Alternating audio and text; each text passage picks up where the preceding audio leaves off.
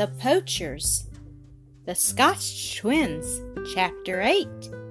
While all these things were happening, Angus Neal had returned from his errand across the little lake and was making his way slowly toward home, following the course of the stream. As he came near the fall, he stopped and sniffed. There was certainly a most appetizing smell of bacon in the air. It can't be, he said aloud to himself. He sniffed again, and his face turned purple with rage. Meat, he snorted, as I live. The bold rascals, poaching in broad daylight and cooking their game right under my nose. It wasn't under his nose at all, of course, for the rock was far above him, and it wasn't game either. I'll soon cure them of that trick, he muttered, as he climbed silently over the rocks and gazed searchingly about. It was not long before he caught sight of a thin curl of blue smoke rising from the top of the rock. Aha! he growled under his breath. I've got you now, my bold gentleman. I'll teach you to flaunt your thefts in the face of the laird's own gamekeeper. Once I get my hands on you. At once he began nosing about the rocks in search of the path by which the poachers had climbed the cliff. Meanwhile, Sandy and Jock had found the sprays of the evergreen pine and were on their way back to the cave. With them, when Jock suddenly seized Sandy by the arm and ducked down behind a boulder. There, not a hundred feet away, stood Angus Neal gazing up at the top of the rock. His back was toward them, and the noise of the waterfall had drowned out the sound of voices, or they surely would not have escaped his notice. As it was, they slipped behind the fall, whisked into the hole, and began climbing the secret stair like two frightened squirrels. An instant later, they startled Alan and Jean, who were in the cave, by dashing in after them on all fours. What on earth is the matter? cried Jean. Matter indeed, gasped Jock out of breath. Angus Neal is down there, and he's seen the smoke. He almost saw us, but we just gave him the slip and got by. Keep out of sight, all of you, commanded the chief, to leave him and to, to me and leave him to me. The obedient clan flattened themselves against the back of the cave while Alan crept to the edge of the rock on his stomach like a lizard, and lying there was able to peep through the thick screen of leaves and see what was going on below. The gamekeeper was still scrambling over the rocks and looking, as Alan said afterward, for all the world like a dog who had lost the trail and was trying to find it again. As the lookout was well screened, Alan soon allowed the rest of the clan to join him, and Angus Neal little guessed as he prowled about over the rocks that every move was watched from above. Despairing of finding the path, he decided at last to get up a tree and make an observation, he selected a large pine which grew near the cave and began to climb. So long as he stood on the ground, the children knew it was impossible for Angus to see them, but when he began to climb, they scuttled back into the cave as fast as they could go. Climbing is hard work for a fat man, and the gamekeeper found himself covered with pitch before he had gone more than halfway up. But he puffed on in spite of difficulties, and at last reached a point from which he could look directly across the surface of the rock, but from which the cave was entirely hidden behind a projection in the wall of the cliff. Angus saw what he supposed to be the whole shelf of the rock, and he saw that there was no one there. He could see the fire and the frying pan, the egg shells lying about, and even the portion of bacon that Jean had not cooked. They were all in full view, but apparently the poachers had gone away into the woods, leaving their airy camp deserted. There was no one there. Of that he felt certain. I'll just give him a surprise, thought the gamekeeper to himself. If they found a way up, I can too.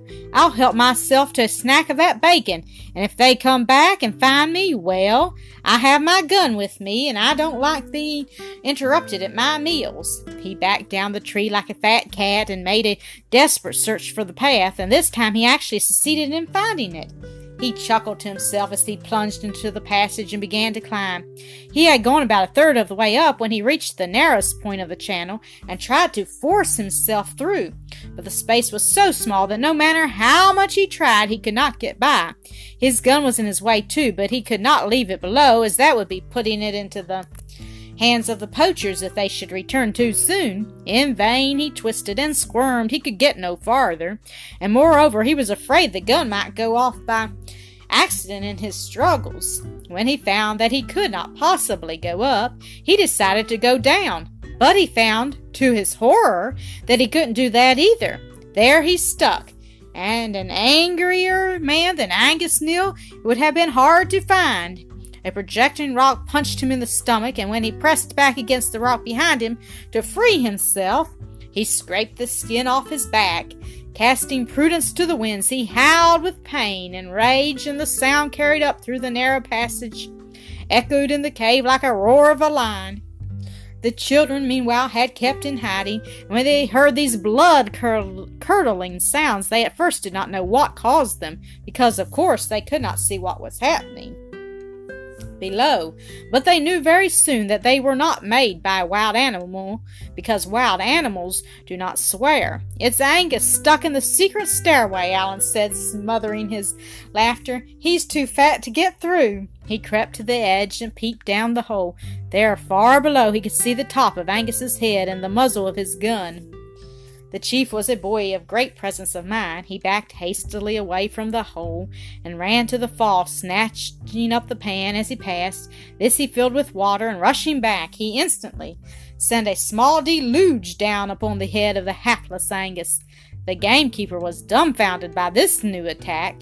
Had he not, with his own eyes, seen that the rocky shelf was empty? How, then, could this thing be? He rolled his eyes upward, but there was no one in sight. He had heard all his life tales and of their being borne away by into ca- mountain caverns and held as prisoners for years and years, and he made up his mind that such a fate had not had now befallen him firmly convinced that he was the victim. He became palsied with terror and began to plead with the unseen tormentors who he believed held him. Only leave me loose, dear, Good little people, he howled, and I'll never, never trouble you more. At this point, Alan, shaking with mirth, sent down another panful of water, and Angus, redoubling his efforts, wrenched himself free, scraping off quantities of skin as he did so. They could hear him scuttling down the secret stair as fast as his legs would carry him, and when he emerged below, they watched him hurry away through the forest, casting fearful glances over his shoulder as he ran. Alan made a hollow of his two hands and sent after him a wild note like the wailing of a banshee. Angus Neal, Angus Neal, rose the piercing note. Bring back my beautiful stag, my stag that lived by the tarn. As the sound reached the ears, Angus redoubled his speed, and they could hear him crashing through the underbrush as, as if he was being pursued. When the sounds died away in the distance, the Rob Roy clan followed on the rolled on the floor of the cave with laughter. There, said Alan as he sat up and wiped his eyes, that'll fix Angus Neal. We've scared him out of a year's growth, and he'll never dare meddle with this place again. Come on now. It's time to go home, but tomorrow we'll come back and fix this place up in a way that would make Robinson Crusoe green with envy. They carefully put water on the ashes of their fire, stuck the sprigs of evergreen pine in their bonnets, and sped down the secret stairway and home.